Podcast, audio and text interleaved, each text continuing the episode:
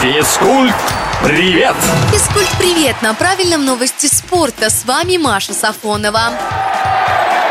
Сборная России по мини-футболу завоевала серебряные медали чемпионата Европы. В финале против португальцев наша команда вела со счетом 2-0, но в итоге уступила 2-4. Бронза турнира досталась испанцам, которые обыграли соперников из Украины. Камеруне завершился Кубок африканских наций по футболу. В решающем матче в серии пенальти сборная Сенегала выиграла у египтян, которые до этого рекордные семь раз побеждали на главном турнире континента.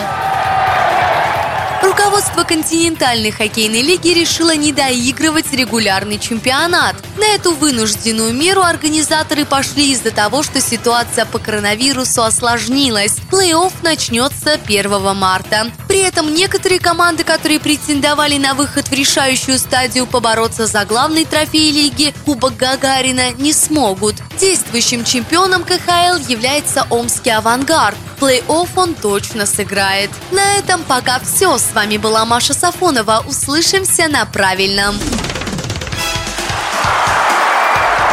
Физкульт, привет!